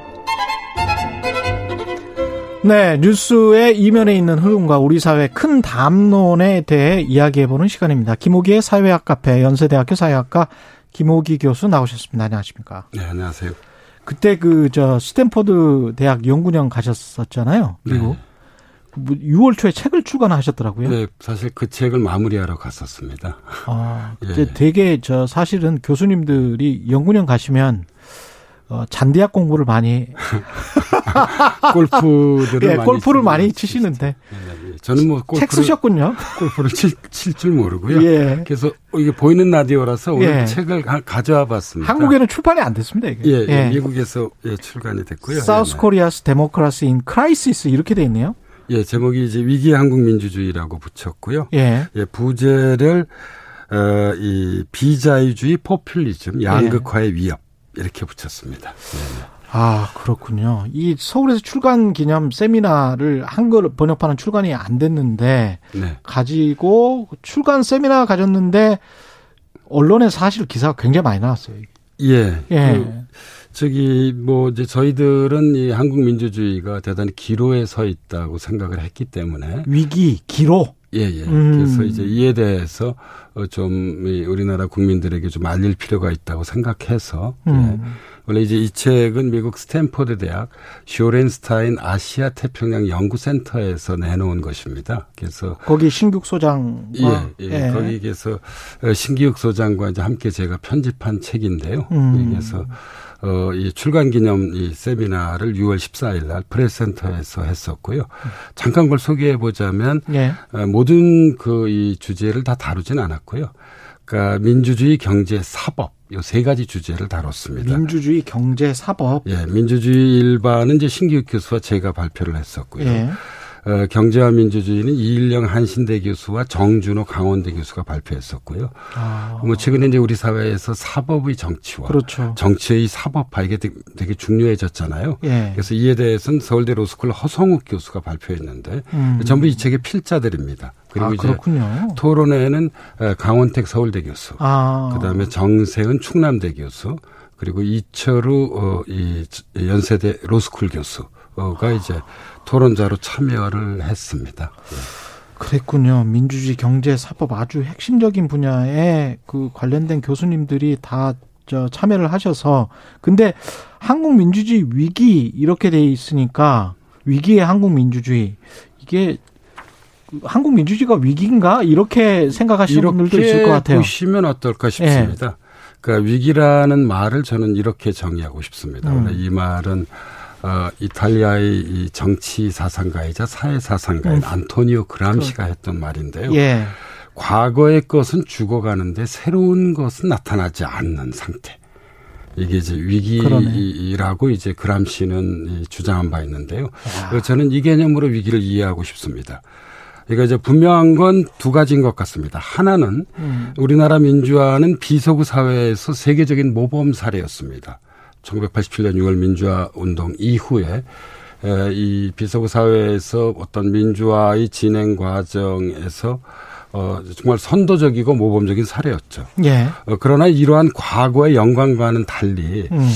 현재 우리 민주주의가 문제 해결에 정말 제대로 역량을 발휘하고 있는가. 음. 어, 민주주의는 정치에서 가장 중요한 문제잖아요. 그렇죠. 그래서 우리 정치가 문제 해결에 제대로 역량을 발휘하고 있지 못하다는 것이 이제 저희들의 판단입니다. 예, 그래서 이제 위기라는 개념을 좀 중립적 시각에서 어, 이 썼습니다. 그러니까 예. 말씀하십시오. 경제와 문화 영역에서는 저는 우리나라가 선진국 반열에 이미 들어섰다고 생각을 합니다. 경제 문화 영역. 예. 예, 그러나 정치는 여전히 선진국에 진입하기 어려 운 것 같습니다. 진입해 있다고 보기 어려운 것 같습니다. 음. 그리고 이제 이러한 위기 상황에 대해서 어이 이 저희들이 보기에는 보수와 진보 모두 책임이 있, 그렇죠. 있는 것 같습니다. 예. 예, 그래서 뭐 당장 어 이 금융위기 이후에 이제 우리는 두 정부가 있었잖아요. 예. 박근혜 정부와 문재인 정부인데 이 두 정부 모두 이 책임에서 벗어나기 어렵지 않냐는 것이 저희들 판단입니다. 그렇군요. 그 아까 안토니오 그람시 말씀하시면서 과거의 것은 죽어가는데 그게 이제 우리나라의 민주주의로 보면 과거의 것이라는 게 87 체제를 말씀하시는 겁니까? 그러면 어 그렇죠. 그러니까 이제 그렇죠. 저는 이렇게 생각. 예. 하고 있습니다. 왜냐하면 음. 지금 민주화 시대가 열린 지 35년이 됐잖아요. 예. 그래서 민주화 과정에서 이룰 만한 것들은 다 이뤘다고 생각합니다. 대표적인 것이 에, 절차적 민주주의죠. 수평적 정권 교체를 이뤘고요. 그렇죠. 또 미국과 달리 우리는 빨리 승복도 하잖아요. 네, 그렇죠. 그래서 예. 그러니까 절차적 차원에서 민주주의는 뿌리를 확고하게 내렸습니다. 그러나 음. 다른 한편 국민적 합의 도출이라고 하는 민주주의의 어떤 실질적 목표에는 여전히 크게 미흡한 거라고 생각하고 있습니다. 그렇죠. 예, 그래서 예. 이제 뭐 이런 측면에서 이제 위기라는 그런 개념을 어, 거의 쓴 셈입니다. 예. 그렇죠. 이게 그러니까 뭐 한국 민주주의 위기다라고 해서 현재 뭐 윤석열 정부를 타겟으로 삼은 그런 책은 전혀 아니에요. 보니까. 어, 그러니까 예. 이 마지막 그 이제 원고를 이제 제가 사실 지난해 9월부터 12월까지 사약 카페를 쉬었잖아요. 예. 그때 가서 이제 그 신규 교수와 함께 저희 책의 에필로그 어, 예. 결론을 썼는데요.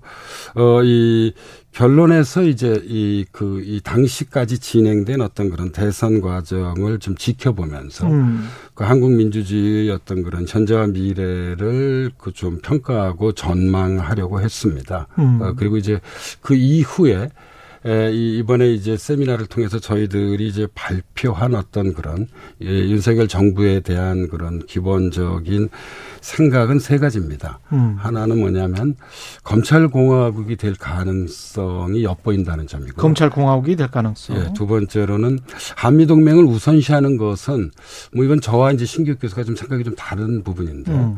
신 교수는 이제 이 바람직하다고 보고 있습니다. 음. 어, 그러나 이제 저희 두 사람이 공이 같이 생각하고 있는 것은 중국을 너무 자극하지 말아야 한다는 점이고 예. 우리가 우리의 국익을 위해서입니다. 예. 그리고 세 번째로는 어, 반페미니즘적 성향과 이미지를 벗어나야 한다는 것입니다. 예. 아, 반페미니즘적 성향이나 이미지를 벗어나야 예, 된다. 왜냐하면 이제 이, 이 어떤 글로벌한 어떤 기준에선 사실 크게 어긋나는 것이죠. 물론 음. 어, 이, 뭐, 어, 이, 저희들이 이제 함께 인터뷰를 하기도 했고, 예. 어, 그 다음에 이제 신기익 교수가 단독으로 인터뷰한 어떤 그런 기사들도 많은데요. 뭐 저희들의 기본적 생각은, 그러니까 새로운 정부인 만큼, 새 정부인 만큼 윤석열 정부에 대해서 최소한 1년 내지 2년 정도 그 국정 운영과 성과를 기다려, 어, 이, 음. 이 봐줘야 한다. 예. 라는 의견은 계속 표명을 했습니다. 예. 다만 이제 저희들의 직업이 에, 공부하는 지식인이다 보니까 아까 말씀드렸던 세 가지 우려를 표명한 셈입니다. 미국보다는 뭐 그러니까 뭐 부정선거 이런 이야기가 완전히 극소수의 이야기여서 거기는 뭐 대통령까지 그런 이야기를 했기 때문에 네. 그럼에도 불구하고 좀 비슷한 점이 어 바이든 대통령도 반 트럼프 이상을 보여주지 못하고 있다라고 미국 언론에서 비판을 받고 예, 있고 그거는 이제 이번에 이제 신기욱 교수가 들어와서 인터뷰한 어떤 그런 내용들에서 특히 강조되었던 부분인데요. 윤석열 네. 정부도 사실은 반 문재인 정부에만 너무 지- 집착하고 있지 않느냐 이런 지금 비판이거든요. 그게 이제 과제입니다. 예. 그러니까 바이든 정부는 정권 교체를 했지만 미국민에게 새로운 비전을 제시하지 못하고 있습니다. 음. 그러니까 11월 중간 선거가 있잖아요. 예. 어, 이제 선거에서 사실 민주당이 질 가능성이 높다는 그런 이제 조사 결과들이 그렇죠. 현재 나오고 있죠. 예. 어, 그러면 진짜 레임덕입니다. 예. 근데 이제 우리 경우도 2년 후에는 총선이 있잖아요. 그러니까 사실상 중간 선거라고 볼 수 있죠. 음. 예, 그래서 윤석열 정부의 경우 정권 교체는 했지만 음. 그러면 그 다음에 뭘 할 거냐. 예, 그런 어떤 이 비전을 제시하지 못한다면 음. 어, 최근 사실 여론조사 결과도 이렇게 썩 좋은 편은 아니잖아요. 그렇죠. 국정 예. 지지에 대한. 예. 위험해질 거라고 이제 신 교수는 이제 계속 어, 경고를 현재 하고 있습니다. 그러니까 어떤 뭐 기득권 또는 정권이 잘못을 했어요. 거기에 관해서 반대만 해가지고는 민주주의가 발전할 수 없다. 그러니까 정치와 민주주의의 뭐 가장 중요한 특징 중에 하나는 반대 이상의 것입니다. 뭔가가 생산물이 나와야 된다. 그렇죠. 예, 솔루, 결과로서 솔루션 도 나와야 예, 되고. 결과로서 해결책도. 이 자신의 존재를 증명해야 한다고 어, 이 저희들은 생각하고 있습니다. 그런 측면에서의 내각제 개헌을 그 주장을 하신 겁니다. 어, 그거를 이제 한 언론에서 저희 두 사람이 얘기를 했는데요. 예. 두 가지만 말씀드리자면 하나는 사실은 답답해서 주장했습니다. 답답해서 왜냐하면 결과물이 안 나오니까. 예, 직선 대통령제는 1987년 6월 민주화의 어떤 상징적 성취입니다. 예. 에, 우리 국민들은 대통령을 직접 뽑기를 원하고 있습니다. 뭐 저희들이 이를 모르진 않습니다. 음. 에, 그러나 제왕적 대통령제가 계속해서 현재 문제를 드러내고 있습니다.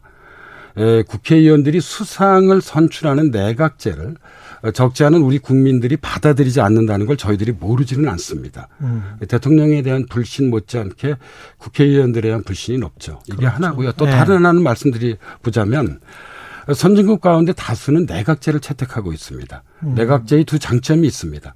하나는 합의 정치가 가능하다는 것이고 다른 하나는 예, 국민들의 불신임을 받으면 어, 총선을 곧바로 다시 실시할 수 있다는 점입니다. 여기서 왜 그러니까 미국을 제외하고는 다 내각제를 채택하고 있잖아요. 프랑스는 예. 뭐 이원 집정제라고 하는 좀 독특한 제도 있지만요. 예. 그래서 왜 이들 국가들이 내각제를 채택해 하고 있는지를 이제는 우리나라도 숙고해 봐야 한다고 생각합니다. 그러니까 정치 안정성이 중요하기 때문에 음. 대통령제를 채택해야 한다는 주장이 과거에 있었는데 오히려 최근에는 정치가 국가 발전의 발목을 잡는 상황 아닌가요? 우리나라의 경우는. 그렇죠. 예, 그래서 예. 저는 아, 좀 정치적 상상력이라는 측면에서 음. 내각제로 어떤 그런 개헌을 해보는 것도 뭐 지금 뭐 당장 하자는 것이 아니라 음. 한번 생각해 볼 만하지 않는가. 예, 라는 어떤 그런 문제 제기를 한 것입니다. 왜냐하면 예. 마음이나 문화만 바뀐다고 해서 음. 어, 이 어떤 그런 사회가 이, 이, 뭐 근본적으로 변화하지 않습니다. 어, 사실 그렇죠. 이 마음과 문화 못지않게 중요한 것은 제도입니다. 음. 예, 그- 그 제도적 설계를 때로는 바꿔야만 되는 것이죠. 예, 그래서 그 시점에 도달한 것은 안, 아니지 않는가라는 어떤 그런 문제 제기를 이번에 한번 해봤습니다. 예. 근데 좀 안타까운 게 이게 수십 년 동안 현대적인 정당주의, 정당 체제 이 논의가 한국 정치학계에서도 많이 됐었던 것 같고 최장식 교수도 이런 예, 이야기 많이 예, 했었던 것 같은데. 예, 네. 그런데도 불구하고 지금 방금 전에 최재형 위원장도 이 정당 혁신에 관해서 이야기를 하잖아요. 그러니까 듣다 보면 미국이나 유럽에 비해서 정당 정치 자체나 정당의 기본적인 모습도 지금 안 갖춰져 있는데 내각제가 한국이 될까? 뭐 무엇보다도 예. 아마 우리 국민들이 예. 대통령을 직접 뽑기를 원하지 그렇죠. 수상을 국회의원들에게 뽑게 놓아두지는 않을 것 같습니다. 이제 예. 다만 이 권력 구조의 문제가 제도 설계에선 가장 중요한 문제이기 때문에 음. 이에 대해서 한번 진지하게 검토하고 좀 성찰해 볼 예. 시점에 도달했다는 문제 제기를 뭐 저희들은 좀 하고 싶었습니다. 왜냐하면 음. 어, 이렇게 지난 민주화 과정 35년을 돌이켜보면, 어, 이, 뭐 절차적으로 나름, 나름대로 잘 정착은 됐습니다만, 그렇죠. 예. 또 다른 한편에선 열광과 환멸의 사이클이 있잖아요. 그렇죠, 그렇죠. 예. 이게는 뭐 열광했다가 후반기에는 좀 환멸로 가는데 사실 이번 윤석열 정부는 사실 이런 이제 열광과 환멸의 사이클조차 없는 상태이죠. 음. 예. 그리고 더해서 21세기에 들어와서는 우리 정치에서는 승자 독식 시스템이 완전히 고착됐습니다. 예. 근데 저는 어, 이 패자가 거의 절반에 가깝잖아요. 그래서 승자와 패자가 할, 함께 할 수 있는 정치가 혹시 가능하지 않을까. 아. 그게 가능하다면 저는 내각제라고 좀 생각을 하고 있는 편이기 때문에요. 예. 이런 이제 문제 제기를 좀 한 셈이고요. 그래서 이런 열광과 환멸의 사이클을 넘어가는 것, 음. 넘어서는 것, 그렇죠. 그다음에 승자 독식 시스템을 극복하는 것, 예. 이런 것들이 현재 한국 민주주의와 한국 정치에 부여된 과제라고 생각하고 있습니다. 예. 듣다 보니까 우리가 가장 그 뜨뜻미지근한 탕이 제일 안, 안 들어가서 앉아 있기 좋잖아요. 냉탕과 열탕을 왔다 갔다 하면 이거는 힘들어요. 힘들어. 예. 그래서 마지막으로 좀 한 말씀 드려보자면 저는 개인적으로 민주화라는 시대는 마감하고 있는 것으로 어, 이 보고 있습니다. 아. 그래서 최근에 이제 우리 민주화 세력의 세대 교체 논쟁도 이와 무관하지 않거든요. 그렇죠. 어, 그러나 민주주의란 가치는 영원한 것입니다. 음. 그 민주주의는 우리 저기 최 기자께서도 정치외교학을 전공해서 잘 아시겠습니다만 원래 그리스어인 데모스와 크라티아가 예. 결합된 것. 그러니까 국민의 지배라는 의미거든요. 그렇죠. 나라의 주인은 국민이라는 것입니다. 음. 다시 말해 우리의 운명은 우리 손에 달려 있는 것이지 소수의 권력자에 달려 있는 것은 아닙니다. 음. 저는 이러한 민주주의란 가치는 우리가 결코 포기해서는 안 되는 영원한 우리 사회의 제일의 가치라고 생각하고 있습니다. 그래서 예. 사실 이 책을 뭐 이게 펴내게 된 셈이고요. 예. 한 10월쯤 해서 음. 이학사 출판사에서 우리말 번역본도 아, 좀 선보일 번역본도 생각입니다. 나오는군요. 예. 사회학 카페 연세대학교 사회학과 김호기 교수였습니다. 고맙습니다. 예, 감사합니다. KBS 일라디오 최경련의 최강시사 듣고 계신 지금 시각 8시 45분입니다.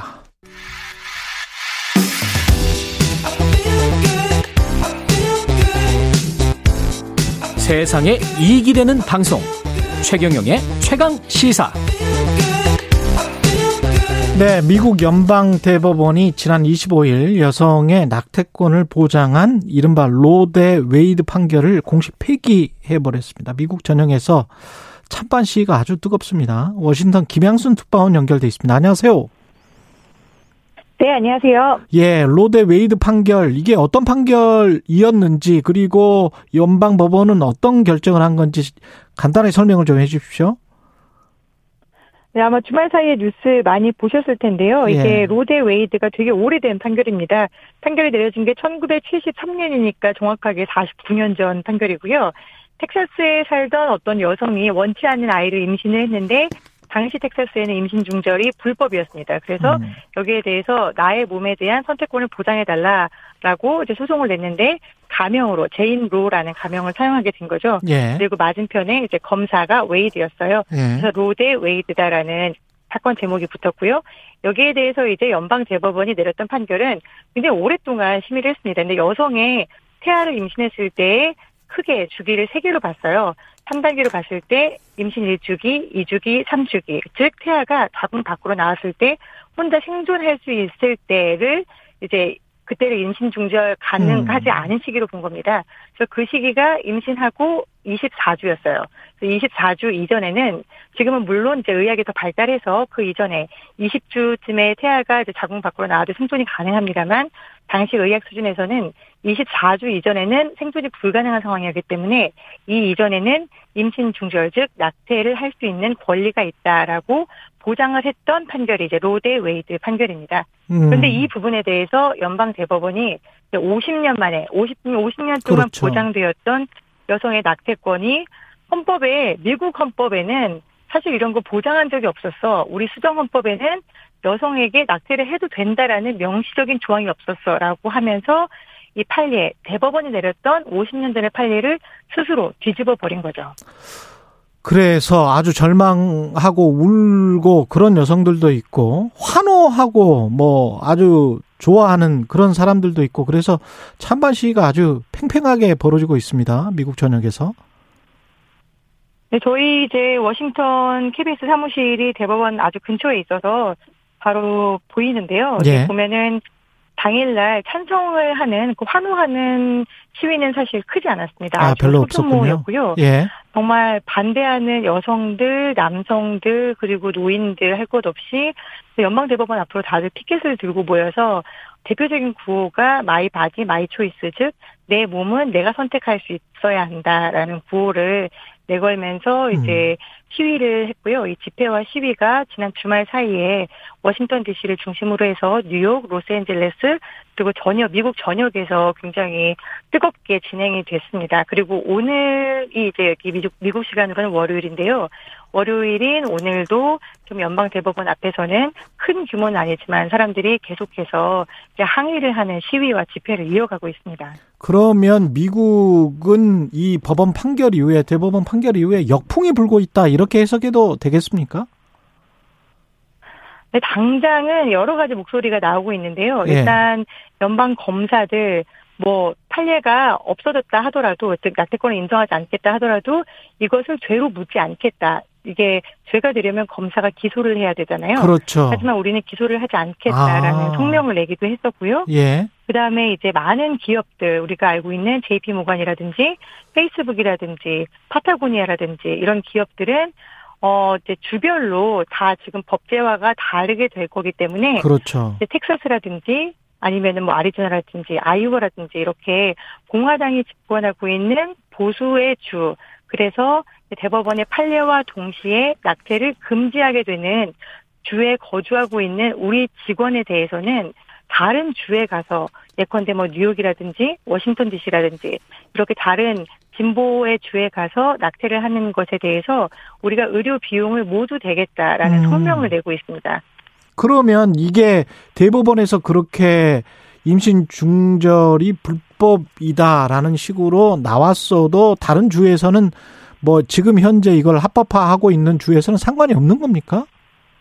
어떻게 되는 거예요? 네, 그렇습니다. 일단은 주별로 이게 어, 대법원에서는 자신들이 내렸던 판례를 뒤집으면서 여기에 대한 법제화를 할 수 있는 기구는 아니잖아요. 예. 그렇기 때문에 일단 연방 의회에다가 아. 떠미는 형식으로 취하긴 했습니다만 연방 의회의 상황으로 미루어 보건데 현재로서는 각 주별로 법안들을 마련하고 있는 분위기입니다. 그래서 네, 일종의 트리거 조항, 즉 대법원에서 낙태죄는 죄다 라고 판결을 함과 동시에 낙태를 금지시키는 주들이 한 13개 정도 주가 되는데요. 미시시피라든가 이제 오클라호마라든가 이런 주에서는 지금 현재 곧바로 낙태가 죄로 인정이 돼서 금지가 된 상황이고요.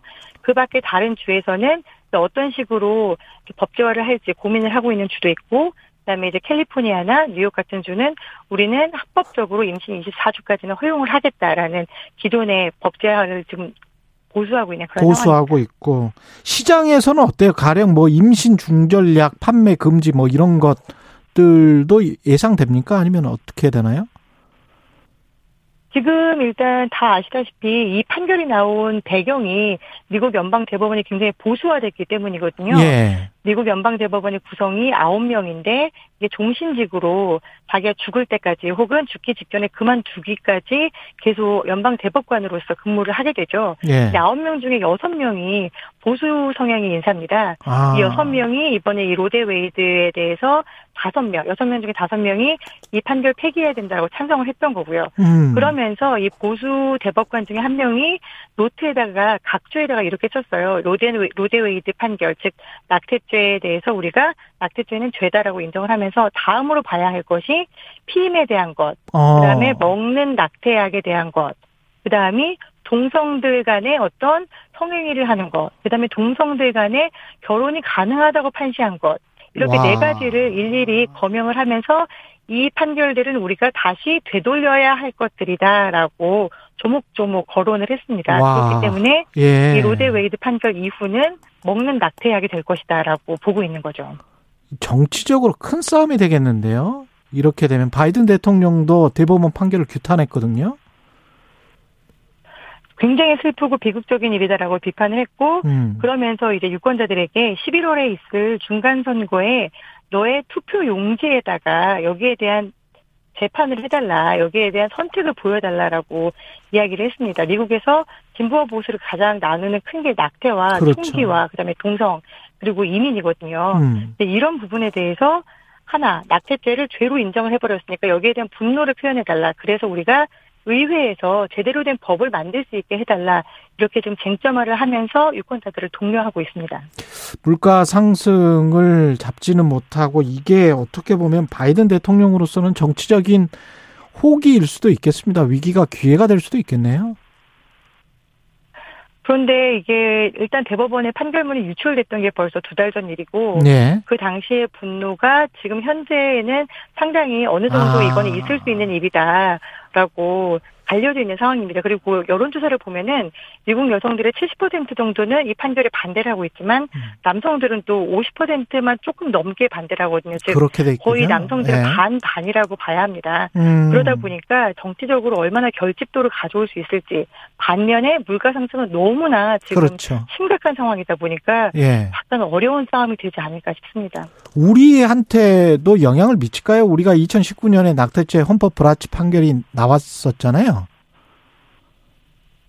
이게 우리가 지금 헌법 불합치가 나온 다음에 공백 상태가 한 3년 정도 되고 있는데 예. 헌재에서 불합치 결정을 내리면서 인용을 했던 게 미국의 로 대 웨이드 판결이었어요. 음, 그랬잖아요. 그렇기 때문에 예. 우리에게 관련이 전혀 없다, 영향이 없다라고는 볼 수 없지만 지금 미국 사회가 후퇴하고 있는 반면에 음. 우리 사회는 그래도 어느 정도 미국보다 트럼프 당시보다는 진일보했다라고 보는 시각이 많습니다. 예. 어떻게 될지는 모르겠지만 그래도 후퇴하지 않기를 바라봅니다. 50년 전으로 미국 사회가 돌아가 버렸다 이렇게 그 말하는 지식인들도 많고 그렇던데 해외 언론들은 어떻게 보고 있고 미국 현지 언론 반응도 궁금합니다. 마지막으로. 일단 미국 현지 언론들은 굉장히 격앙되고 부끄럽고 이런 반응들이고요. 국무부에서도 블링컨 장관이 바로 국무부 직원들은 어느 주에 살든지 간에 의료적인 혜택을 받을 권리가 있다라고 얘기를 했을 정도로 예. 미국 내에서 민주당 인사들의 반발은 심합니다. 그리고 해외에서는 일단 보수당이잖아요. 보수당의 당수인 보리스 존슨 총리가 음. 이거는 있을 수 없는 판례다라고 얘기를 했고 예. 프랑스에서도 마찬가지고요.